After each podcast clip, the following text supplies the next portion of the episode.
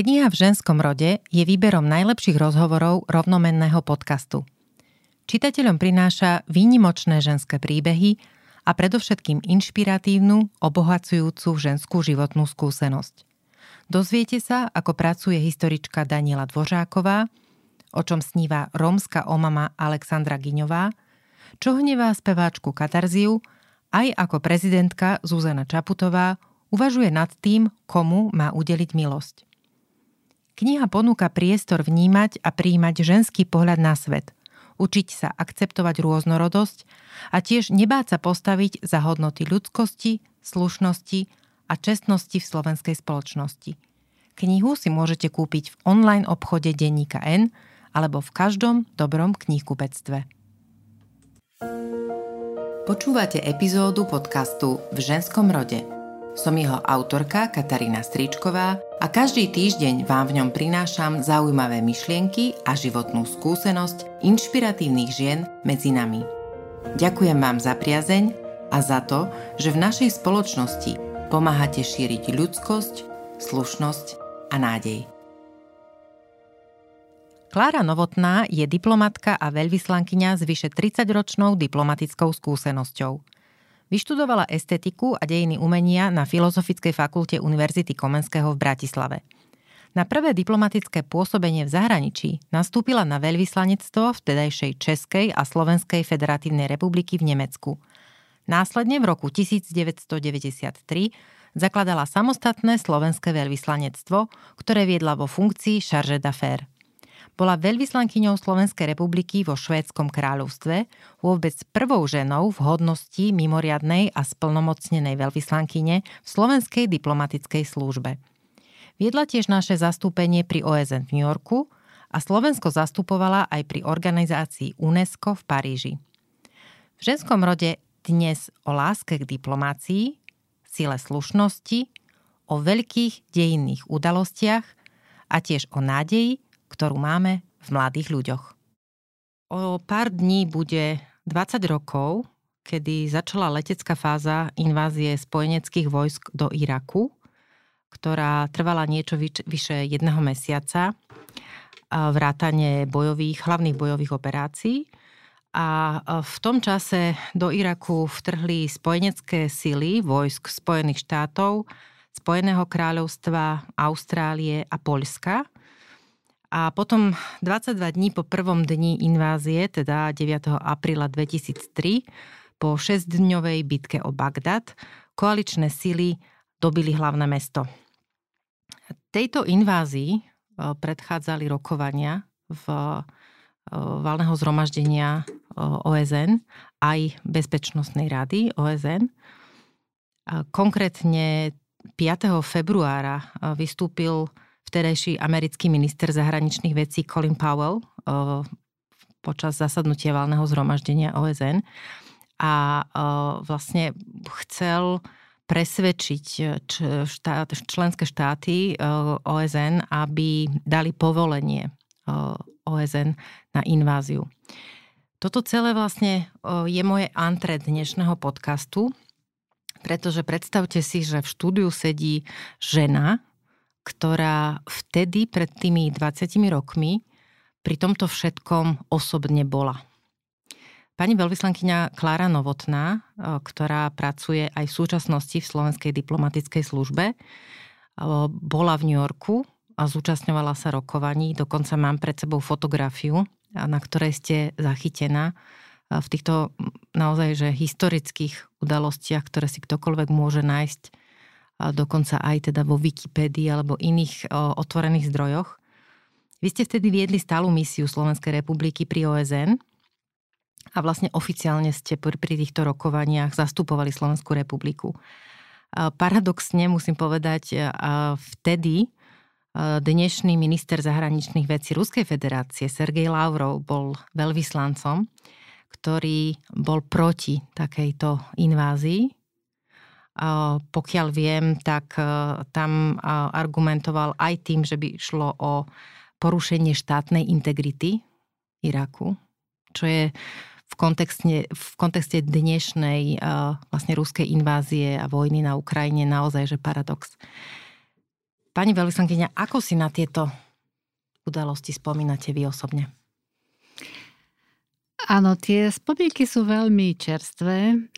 Možno sú oživené aj tým, čo sa dneska deje. Ono v histórii sa niektoré veci opakujú, niektoré sa vlastne stávajú, lebo sú, lebo sú proste naplánované a, a možno niekedy aj, aj podceňované zvonka. Tie dni boli náročné preto, lebo e, sa to pripravovalo. Dneska sa dá povedať, že tento, táto situácia sa už hodnotí ináč so stupom času, pretože všetky zúčastnené strany sa k tomu následne vyjadrili a dnes už máme tú výhodu takého menšieho síce, ale historického odstupu, kedy by sme to už mohli aj hodnotiť. Ale keď sa ma pýtate, ako sme to vtedy prežívali, tak e, bolo to silné. Bolo to samozrejme silné preto, lebo sa stalo, čo sa stalo 11. septembra 2001. To k tomu treba povedať a, a to vlastne, to bol začiatok e, týchto všetkých udalostí, pretože tento teroristický útok celý svet odsúdil. Unblock a samozrejme môžeme sa opýtať, či, či, či tam teda môžeme počítať aj Irak, ale ja som presvedčená, že áno, proste všetci súdni ľudia a diplomati samozrejme teroristický útok odsúdili a e, vtedy teda Bezpečnostná rada zasadala, odsúdili všetky členské krajiny tento, tento útok a to bol pozitívny precedens pre všetko. Týmto odsúdením tejto udalosti sa vlastne predpokladalo alebo, alebo postavili predpoklady pre ďalšie dianie, lebo bolo absolútne sam, samozrejme, že je potrebné zabrániť, aby sa takéto niečo vo svete nestávalo a aby, aby e, svet a hlavne teda Organizácia Spojených národov, ktoré vznikli na sklonku druhej svetovej vojny práve preto, aby odvrátili udalosti podobné druhej svetovej vojne, vojny. A, a teda e, to zasadnutie Bezpečnostnej rady po tomto 11. septembri valného zhromaždenia a to všetko, čo nasledovalo, nasledovalo útok na Afganistan, to všetko bolo v podstate so súhlasom celého sveta. Čiže hovoríme o tom, že pad dvojčiek a vlastne útok Al-Kaidy, ktorý nebol len na Spojené štáty, bral povedzme teda celý svet ako útok na ľudstvo. Hej, na, na niečo, čo, na, na mier, na, na ľudský život. A to bolo považované za nepriateľné. Absolútne. Útok na humanitu, na, na, na svet, na celý svet a, a vlastne koalícia celého sveta sa, sa vytvorila proti tomuto skutku keď, keď vypustíme to, čo sa stalo medzi rokom, medzi septembrom, 11. septembrom 2001 a teda tým januárom, februárom 2002, vlastne tam treba len spomenúť to, že ten, ten rok 2002, e, keď teda povieme, hovoríme o prípravách e, útoku na Irak, tak tomu predchádzali rôzne udalosti vlastne ešte z 90. rokov, kedy tá nedôvera medzi svetom, medzi Spojenými štátmi a a, a, a Irakom vlastne narastala. A toto všetko prispelo k tomu, že tá akumulácia tej nedôvery, ktorá sa vyhrotila po tom útoku 11. septembra, vlastne nastavila ďalšie dianie. Bush, e, terajší prezident, začal formálne obhajovať inváziu do, do Iraku už v prejave na valnom zhromaždení OSN 12. septembra 2002, to znamená prvému výročiu pádu dvojičiek.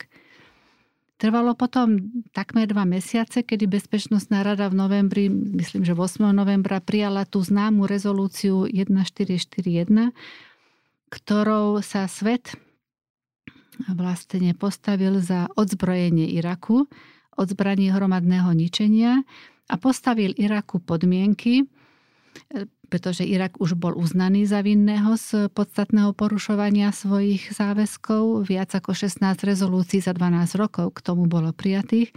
Čiže vlastne táto rezolúcia z novembra postavila na, pred Irak úžasnú povinnosť všetko toto zastaviť a ubezpečiť svet, že sa tak ďalej diať nebude, že nebude ohrozovať alebo nebude rizikom pre svet.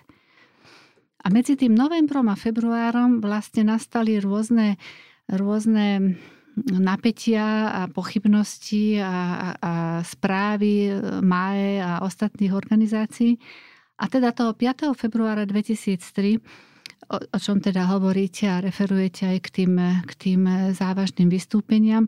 Colin Powell ako minister zahraničných vecí vtedy predviedol tú známu demonstráciu sily, ktorá hrozí zo strany Iraku.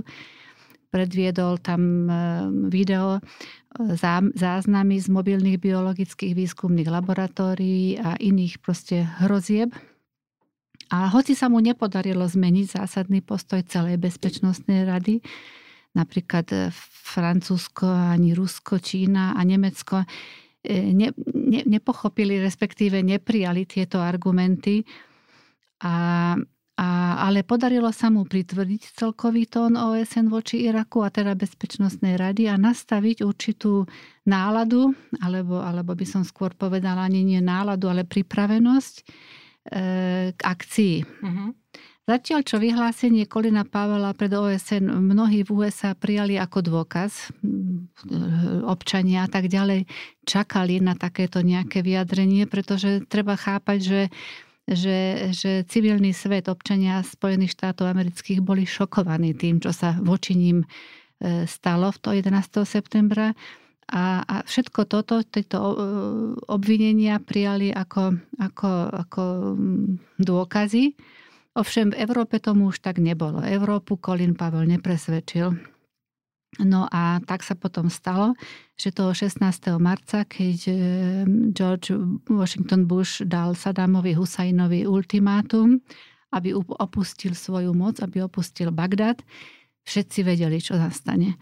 A vtedy OSN stiahla z Iraku všetkých svojich inšpektorov a všetky medzinárodné organizácie odišli a o niekoľko dní skutočne nastala invázia. Bolo to veľmi silné, bolo to veľmi napínavé. A, a keď spomínate Ruskú federáciu, áno, Sergej Lavrov bol stály predstaviteľ Ruskej federácie pri, pri OSN a on sám vystupoval proti porušeniu štátnej integrity Iraku. Niekoľkokrát to, to zdôraznil. Aj keď treba povedať, že Putin naznačil, že ak sa situácia v Iraku nezmení a bude ohrozovať svet, tak e, a nebude ochotný spolupracovať, tak aj Ruská federácia podporí vojnu pod vedením USA. Boli to také prejavy možno skôr solidarity k humanizmu, ale, ale na konci teda e, Ruská federácia spolu s Čínou, s Francúzskom a s Nemeckom ako členové Bezpečnostnej rady, aj keď Nemecko bolo nestálym členom, sa zdržali e, a nepodporili túto akciu. Môžeme sa spýtať, e, to, čo ma tak zaujíma veľmi, je samozrejme tieto dejinné udalosti. Vy ste sama spomenuli mená jednotlivých členov Bezpečnostnej rady OSN, aj keď vlastne pozeráme a čítame povedzme v encyklopédii alebo nejaké dobové články v, v médiách, tak všade sa objavujú skutočne veľké štáty. Teda Británia, Rusko, Nemecko, Francúzsko, teda tí tradiční členovia Bezpečnostnej rady. Také malé Slovensko. Aký, aký, vlastne, akú váhu alebo akú dôležitosť majú krajiny nášho typu v multilaterálnej diplomácii? pri takýchto podujatiach, takýchto vlastne historických udalostiach? To je veľmi správna otázka, pretože e, v rámci OSN a v rámci všetkých agentúr OSN váha slova každej krajiny nezávisle od veľkosti je rovnaká. Znamená to? To znamená, že koľko je členských krajín, toľky, toľky hlasujú a každý, každý hlas má rovnakú vážnosť. Druhá vec je, čo je za tým, aby človek alebo aby, aby krajina určitý, určitý e, hlas e, alebo e, určitým spôsobom sa, sa naklonila. Za tým sú veľké množstva bilaterálnych rokovaní. Za tým sú, e, ako by som sa diplomaticky vyjadrila, vyjednávania. Áno. Aby sa dosiahlo na oboch stranách výsledok, ktorý je obhajiteľný, ktorý, ktorý nie je napadnutelný a ktorý vlastne uspokojí de facto tú vec, o ktorú ide. A toto je treba povedať, že, že vlastne možno toto práve od, od, odzvrkadluje tú veľkosť tej krajiny, ovšem nemusí to tak vždy byť. pretože aj malá krajina, ako hovorím, má rovnaký hlas ako veľká, vie veci, veci e, prekaziť, respektíve podporiť. A preto je dôležité, aby aj malá krajina a práve malé krajiny boli aj v orgánoch, výkonných orgánoch, ako sme napríklad teraz v Ekosoku, kde sa hlasuje, aby sme boli v Bezpečnostnej rade OSN, aj keď ako nestály člen, ale je to sila hlasu tak či tak. Čiže aj malé krajiny, a podľa mňa práve malé krajiny, musia mať dobrú a silnú, ambicióznu diplomáciu, musia pracovať na mnohých bilaterálnych poliach, aby si tú, e, tú podporu získali, aby boli zvolení, aby mali potom napokon pri tom rozhodovacom stole vážny hlas. Lebo keď ešte budeme referovať k tomu dianiu v marci 2003 o Iraku, tak napríklad Nemecko ono síce je veľké, je to, je to 80 miliónová krajina, ale, ale nie je to veľmoc typu Amerika, Spojené štáty, Čína, India. Sedí v tej, sedelo vtedy v tej bezpečnostnej rade ako nestály člen a spolu so stálym členom s Francúzskom mali veľmi, veľmi veľkú silu a, a obaja títo predstavitelia, kancelár Schröder aj, aj francúzsky minister v tom čase, teda e, prezident Chirac a teda minister zahraničných vecí, e, slúbili svetu, slúbili Bezpečnostnej rade, že urobia všetko preto, aby zabránili vojne lebo Nemecko práve v tom čase predsedalo Bezpečnostnej rade OSN. Čiže všetko je relatívne. Oni síce tej vojne nezabránili, ale veľmi výrazne sa proti nej postavili. Ako vieme, až teda si na újmu svoju vlastnú Francúzi na niekoľko rokov urobili z mnohých Američanov nepriateľov, pretože, pretože nepodporiť e, e, americkú spravodlivosť v očiach amerického národa bol veľký hriech, takže to Francúzom neodpustili. Nemcom už menej to dávali najavo, pretože Nemecko nebolo stálym členom a de jure nemohlo všetkému zabrániť.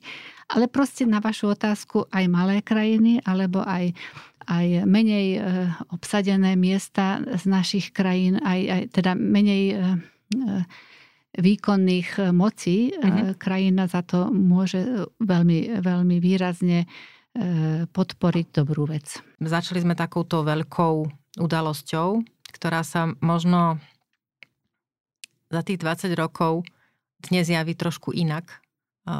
Aké to je, keď vidíte dnes tie udalosti a informácie, ktoré ste mali vtedy, keď ich vidíte tými očami a v, v tom penze informácií, ktoré máte dnes. Aké to, aký to je pocit? Ako sa na to pozerá človeku? Ono, ten pocit nie je nejaký pocit ad hoc, k tomu človek speje. Ono už pri zrode určitej akcie alebo rozhodnutia e, človek má svoj názor.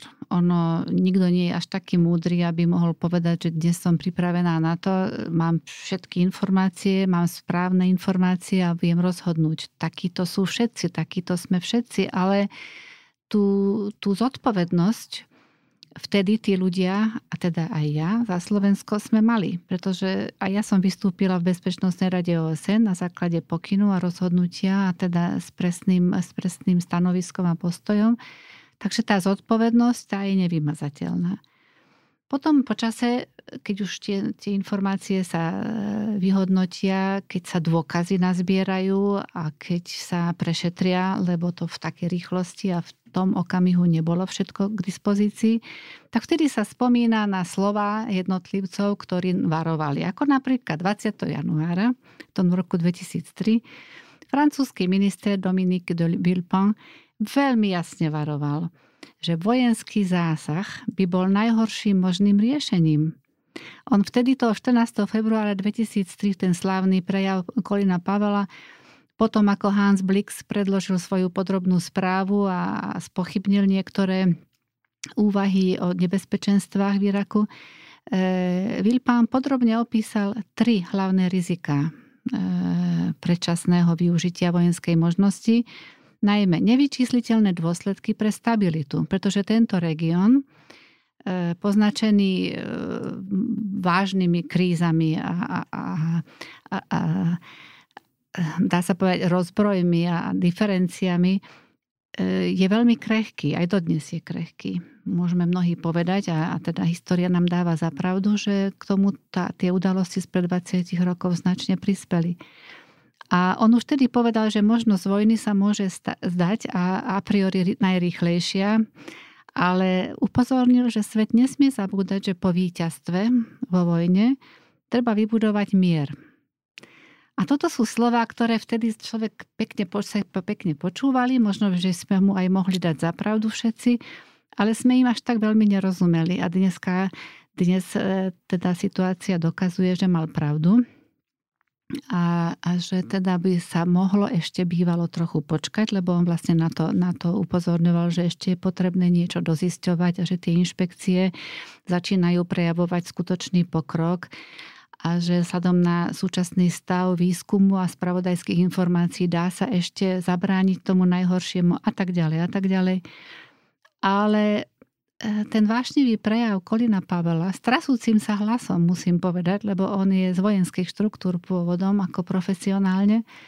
Nebolo mu všetko jedno, to nikomu neušlo z nás, čo sme tam sedeli a keď sa pozrite na tú fotku, tak sa mnohí chytali za hlavu, respektíve boli z toho zúfali, čo nás, čo tento svet e, čaká. Ale e,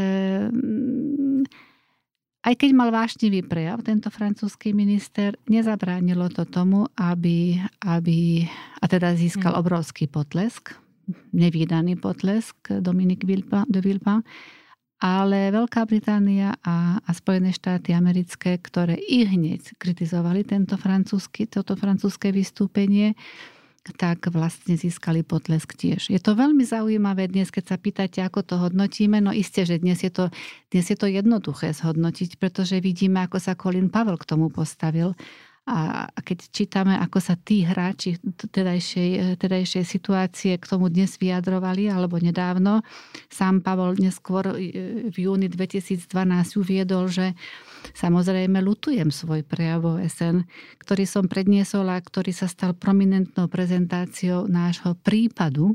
Hmm. Ale v tom čase si ozaj myslel, že je to správne a hlavne poukazoval po tých desiatich rokoch na to, že prezident si myslel, že to bolo správne. A tým sa veľa povie, pretože ak si prezident myslí, že niečo je absolútne správne, tak minister je výkonná moc.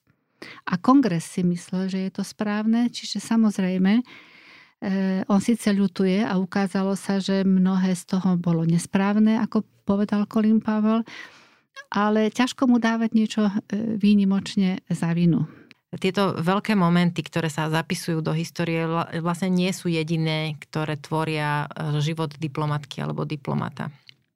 Myslím si, že nepoviem asi nič úplne nové, keď poviem, že ten, tá diplomatická rutina, alebo ten bežný diplomatický život je skôr tá rutina, ako tieto e, veľké chvíle. E, ako sa z vašej naozaj mnohoročnej skúsenosti práve tá bežná diplomatická rutina premieňa na prínosné veci.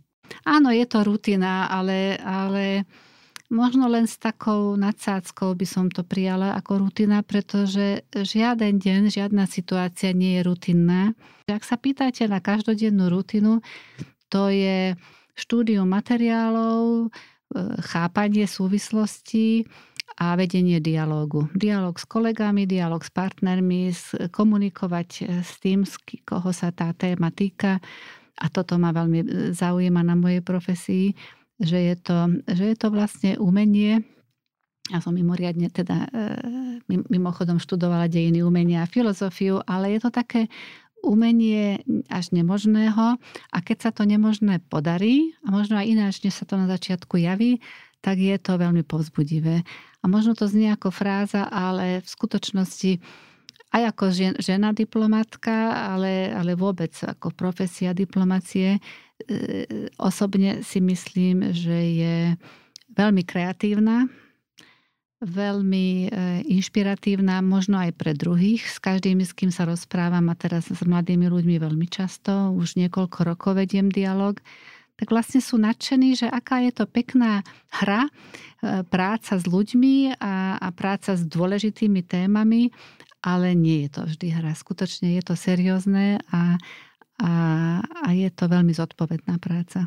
Vy ste nositeľkou jedného ocenenia ktoré ste prevzali z rúk vtedajšieho generálneho tajomníka OSN Kofiho Anana, ktorý vám udelil cenu UN Award for Women Who Make a Difference. To je veľmi krásny názov. Ženy, po ktorých zostáva práca, ktorá má zmysel. Aký význam ocenenie pre vás osobne vtedy malo? A ďalšia otázka je vlastne, že aké výzvy stoja pred ženami, diplomatkami na tej svetovej úrovni a možno potom neskôr si môžeme povedať aj tú Slovensku. Možno sa očakávajú veľkolepé odpovede, ale v podstate ono netreba hľadať nejaký vysoký zámer. Stačí robiť poctivo a, a, a úprimne a dôveryhodne a samozrejme faktograficky. A toto ocenenie som obdržala spolu s estonskou kolegyňou, so stálou predstaviteľkou, veľvyslankyňou pri OSN v, tom, v tých časoch. Za všetko to, čo sme vlastne kuloárovo, aspoň tak nám to Kofi Annan povedal, že sme za, za, e, zapríčinili, že ľudia dokázali aj ináč rozmýšľať, než ako len hovorili. Totiž povedať niečo on record alebo off record, podstate je to jedno, lebo tak či tak sa o tom potom hovorí ďalej a citujú sa významné osobnosti. Ale hovoriť kuloárovo a, a povedať aj niečo, čo má prepojenie a ovplyvniť, lebo o toto tu ide, who make a difference, čiže nie tie ženy urobili ten rozdiel, ale tie kauzy, tie výsledky, tie rozhovory napokon ovplyvnili alebo posunuli niečo do, do nejakého nového alebo, alebo rozdielného svetla. Čiže e, tá, ten rozdiel je v tom, že nebyť rutinný. Práve preto, keď ste pred chvíľou hovorili, že rutina, ja sa tomu bránim, lebo e, diplomácia je tá posledná profesia, ktorá môže byť rutinná. Keď sme hovorili o OSN, nebudem asi jediná, je množstvo žien, ktoré nás počúvajú, určite aj mužov, ktorí si prečítali napríklad spomienky Madeleine Albright alebo Samantha Powers, ktoré ako, ako americké veľvyslankyne v OSN vo svojej dobe veľmi zaujímavo opisovali svoje vlastné náročné momenty svojich diplomatických kariér. Práve z hľadiska toho napríklad, že ich vyslovene muži podceňovali a nevedeli vlastne odhadnúť, ako budú reagovať, ako premyšľajú a podobne. Takže zaujímalo by ma naozaj, že či alebo ako vnímate seba ako diplomatku, ako ženu, alebo nejaké svoje kolegyne, naozaj, že anonymne, že do akej miery sú tie výzvy ovplyvnené práve tým, že, že je dotyčná osoba ženou.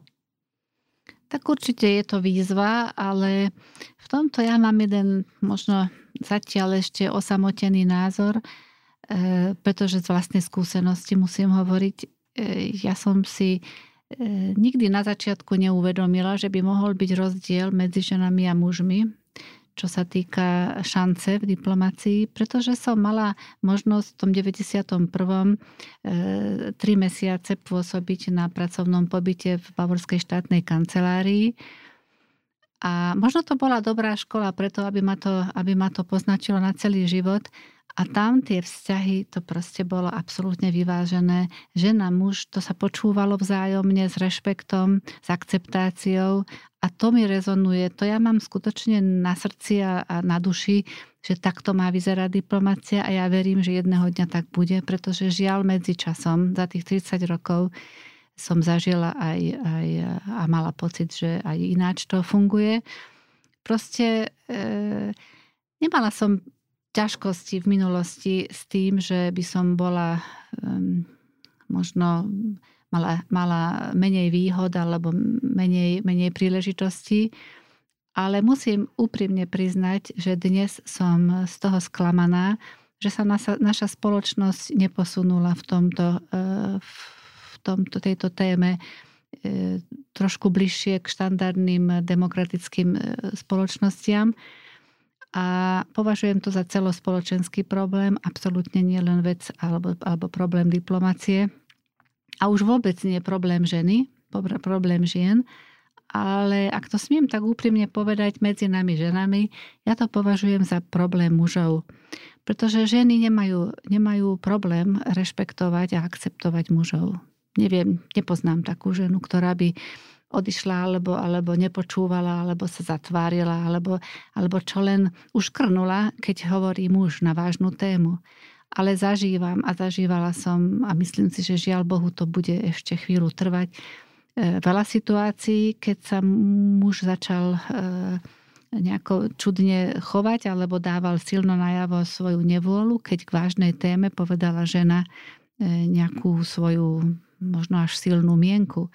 Čiže ja si myslím, že máme čo robiť, aby sme mladých ľudí možno pripravili alebo, alebo snať im dopriali, aby, aby e, v tomto načúvali svet, demokratický svet, e, aby nebolo možné rozoznať, či hovorí žena, či muž, ale aby sa každý e, bez výhrady venoval tomu, čo hovorí. A žiaľ, dneska je veľa dôkazov, ktoré zažívam v absolútne aktuálnej praxi, že sa, sa berie skôr do úvahy, kto to hovorí, a, a nie čo konkrétne hovorí. Ale ja mám veľkú vieru v mladých ľudí, pretože e, keďže študujú v zahraničí mnohí z nich, tam, tam vidia, že to je absolútne neúnosné a do budúcna by si veľmi uškodili, keby e, túto tému nemali spracovanú. A vlastne ani jeden z tých, čo majú zahraničné skúsenosti, sa, sa takto neprejavil. Aspoň teda ja som si nikdy také, takéto prejavy u ľudí, ktorí majú zahraničné skúsenosti nevšimla. Bolo by to diskvalifikačné celkom určite pre takých mužov a chlapcov, ktorí by sa na toto hrali, na nejaký ten mužský element.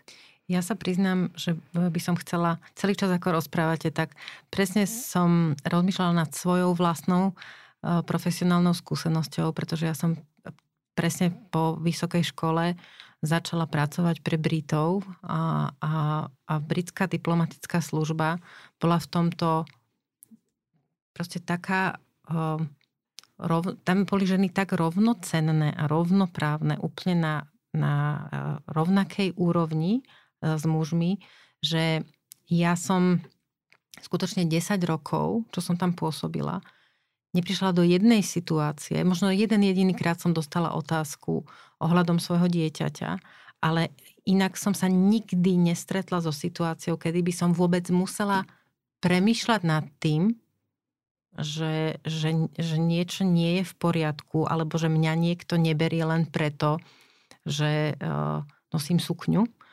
a že som žena. A veľmi ako musím vysvetliť, že tieto otázky dávam práve preto, lebo až roky, roky potom, ako som začala naberať skúsenosti inde, a teraz myslím pracovné skúsenosti na Slovensku, som si uvedomila, že nie všetky ženy to takto zažívajú.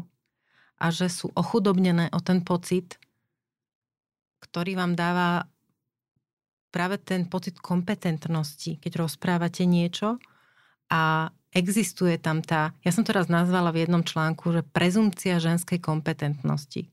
Kým vám niekto nedokáže, že nemáte pravdu, respektíve, že, nie ste, že ste nekompetentná, že neviete, a nie, že pravdu, proste, že neviete vôbec, o čom rozprávate, tak musia všetci predpokladať, že jednoducho viete, pretože ste na tej pozícii, máte vzdelanie a máte skúsenosť. Áno, ale v konečnom dôsledku v praxi to nevždy pomôže, pretože vždy väčšina rozhodne a kým je väčšina... Presne tak, mm, takto nastavená. Takto nastavená, tak vlastne rozhodne vo svoj prospech.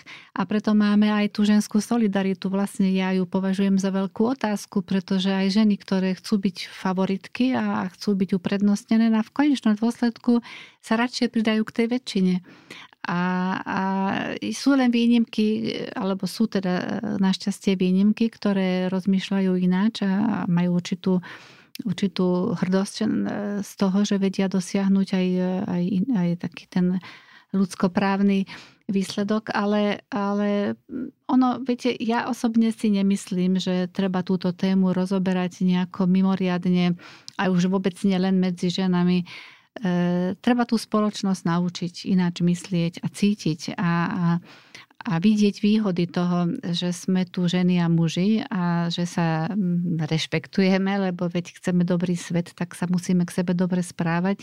Nie som naivná, aj keď sa možno zdá, že a dokonca o ženách sa hovorí, že soft diplomat, mm-hmm. že proste sú tu tak... Jemná diplomácia. Áno, hlas mám jemnejší, ale zase si myslím, že argumenty môžem povedať alebo napísať rovnako silno. Takže ja by som túto otázku nepreceňovala ale musím dať za pravdu pani prezidentke, ak teda to smiem takto povedať. Ak si spomínate na konferencii ženy v diplomácii, e, sme mali možnosť si vypočuť e, prejav alebo príhovor pani prezidentky cez video. A odvtedy neprestávam nad tým rozmýšľať, že je to skutočne pravda, sama som na to neprišla, že slušnosť sa považuje za slabosť. A akokoľvek nad tým rozmýšľam z jednej strany na druhú a opačne, tak si stále hovorím, že ono, ono to nemôže, toto, nemá, toto nie je udržateľné, aby slušnosť bola považovaná za slabosť. Že to musí táto spoločnosť zvládnuť, vykinožiť, lebo ináč skutočne zle dopadneme.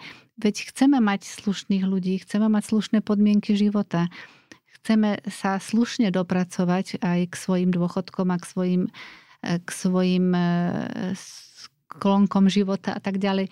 Čiže si myslím, že, že to nesmie byť takto udržateľné, to nie je udržateľné. A ja sa nezmením. Ja proste sa po, považujem za slušného človeka. Mne otec vždy hovoril, že slušnosť, to slušnosťou ďalej zajdeš. Zatiaľ teda nemusím celkom mu protirečiť, lebo niekam som sa dopracovala, ale uh, ale určite to má človek, slušný človek, slušný, slušná žena ťažšie a považujú to mnohí. Nie všetci, čes výnimkám teda, ale, ale mnohí to považujú za slabosť. Keby som sa vás na záver opýtala, čo považujete vy osobne za svoju najväčšiu výzvu, takú osobnú, čo by ste mi povedali? Tak výzvy sa asi do budúcna to myslíte, čo je pre mňa áno, veľká áno, výzva. Pre mňa je veľkou výzvou ešte eh, naplniť svoju kariéru, naplniť a, a využiť vlastne ešte eh, moje skúsenosti a čas, ktorý mi ostáva do dôchodku. E, postom a prácou, ktorá bude peknou bodkou, ale aktívnou bodkou za celým mojim životom a celkom kľudne sa viem ponúknuť vlastne do bilaterálneho alebo multilaterálneho sveta diplomacie. A veľmi verím, že sa nebudem musieť veľmi ponúkať, že, že snáď e, toto, čo teda som teraz vyslovila ako výzvu, sa mi, sa mi podarí a teda bude mi dopriaté ešte, ešte naplniť, pretože to nie je len o tom, aby človek dosiahol ešte nejaký pekný post. Skutočne vôbec nie o tom. Ja som si žiaden z tých predchádzajúcich štyroch, dvoch bilaterálnych a dvoch multilaterálnych postov nevysnívala a nenakreslila. Oni sa postupne v histórii, ako, sa, ako sme sa kde nachádzali, e, vyskytli. Ale si myslím, že je to také slušné, obo, aby sme na oboch stranách boli slušní e, nechať toho človeka ukázať na konci, na sklonku svojej kariéry a teda od neho ešte dostať to, čo sme do neho investovali. A ja si myslím, že do mňa táto spoločnosť investovala nie len veľkú dávku dôvery, lebo veď za tých 33 rokov som požívala určitú dôveru, ale aj veľké množstvo okolností a, a príležitostí a tie investície tie by sa dali teraz veľmi ideálne ešte snáď využiť a to sa ponúkam.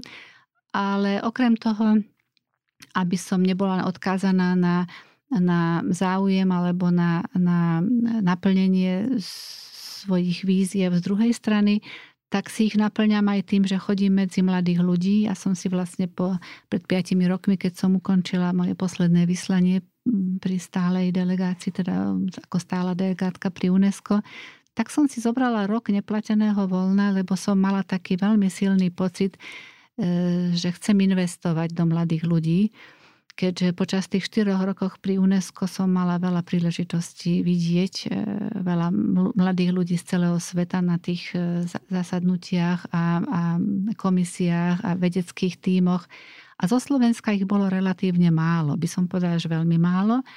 A tak som si myslela, že a teda sa mi to aj naplnilo, že mám čo povedať mladým ľuďom. Som si vytipovala 5 univerzít, som si urobila dva cykly prednášok vlastne na, na vlastné e, trovy. A takto jeden rok neplateného voľna som využila a investovala do mladých ľudí. Ale keď to dnes porovnám, pred 5 rokmi to bol iný svet. Tie sociálne médiá, tie urobili tie sociálne siete, tie urobili z našich mladých ľudí úplne inú kategóriu mládeže. Dnes, keď s nimi hovorím, tam už, tam už sa nedá prednášať. Tam vlastne už není čo predniesť. Všetko si vedia dohľadať. Stačí povedať body. Mm-hmm. Kto má záujem, si ich dohľadá. To je strata času vlastne. Takže som zistila, a dnes to robím, že to už nie sú prednášky alebo cykly prednášok, ale cykly interakcií. Mm-hmm. Čiže a rozhovorov takých rozhovory. Mm-hmm. To sú, buď je to klubový rozhovor, kde sa začína 20 ľuďmi a, a o tri týždne na to ich je už oveľa viac.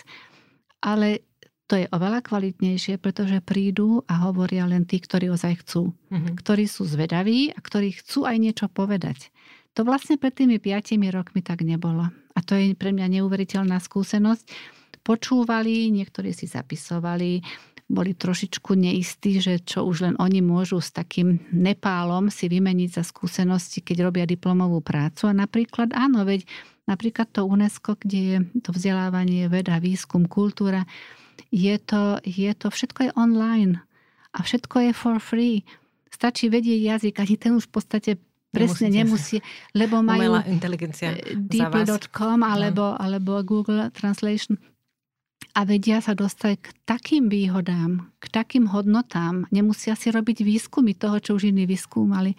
A dneska dostávam diplomové práce s prozbou, pozrite sa na to, dalo by sa to ešte niečím obohatiť a to ma veľmi teší. To je výsledok toho môjho ročného pôsobenia pred 5 rokmi. Ale som to prehodnotila a dnes, a hlavne v súvislosti s tým, čo nás čaká tento rok a vlastne budúcnosť mladých ľudí, Nedá sa povedať dnes, že vy ste naša budúcnosť. Ja som si to tiež uvedomila, že pred rokmi som vždy hovorila a pozbudzovala mladých ľudí, veď vy ste naša budúcnosť, buďte aktívni. Ale dnes im hovorím, toto je vaša budúcnosť, buďte aktívni vy pre seba samých. Oni mm-hmm. tomu ešte celkom nerozumejú, lebo ešte stále v našich e, zemepisných šírkach prevláda názor, že vedie za to niekto zodpovedný ten štát, alebo ten úradník, alebo tá municipalita. Ale, ale to vôbec nie je tak. A keď sa rozprávame o tom, čo môžu urobiť, tak nielen kritizovať.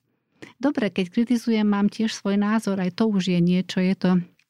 Ale nie je to vždy konštruktívne vo vlastný prospech. Čiže, čiže investovať do svojej budúcnosti, už aj preto, že že tí ľudia a tí mladí ľudia majú záujem, aby sa mali lepšie, aby, aby mali rodiny e, zabezpečené a aby, aby mali zahraničné alebo, alebo, alebo medzinárodné kontakty. Ovšem musím priznať, že mnohí z nich, ktorých nepresvedčím alebo ktorí sa nenechajú e, mobilizovať, mi povedia, veď nemusím, môžem aj odcestovať a, a žiť v zahraničí. Takže táto alternatíva ešte stále je v mysliach mladých ľudí a, a myslím si, že to je dosť nebezpečné, aby sa, aby sa podceňovali e, možnosti ich motivovať a ich zapojiť vlastne. Vlastne ich urobiť súčasťou diania. Je to veľmi dôležité. Aby sme tú generáciu nestratili. Aby sme ju nestratili, a, ale nemôžeme ju motivovať 100 e, eurami alebo 1000 eurami. To je ponižujúce, to je kontraproduktívne, ak sa smiem tak vyjadriť Eh, ich, ja si ich veľmi vážim a oni majú úžasný potenciál. Oni sa učia ináč, úplne ináč, než sme sa učili my, ale ja ich nepodceňujem. Eh, majú úžasnú kreativitu a vedia sa za krátky čas zorientovať v tom, čo my by sme skúmali možno veľmi dlho, lebo sme ináč nastavení ale im chýba, alebo by som povedala, by som im rada dopriala dobré vzdelanie. Každému z nich, z mladých ľudí, by som dopriala e, veľmi dobré vzdelanie, aby boli konkurencieschopní vo svete. Lebo keď aj chcú odísť do sveta, aby nezažili sklamanie a ako takí sklamaní, sfrustrovaní sa vrátili na Slovensko. To by bola veľká škoda. Počúvali ste epizódu podcastu v ženskom rode. Nový diel vychádza každý týždeň v piatok v rámci podcastu Denník N podcasty. Jeho najstaršie diely nájdete v originálnom podcaste v ženskom rode, vo všetkých podcastových aplikáciách a v hudobnej knižnici Spotify. Rozhovory si môžete každý týždeň aj prečítať na webe Denníka N. Do počutia a dočítania o týždeň.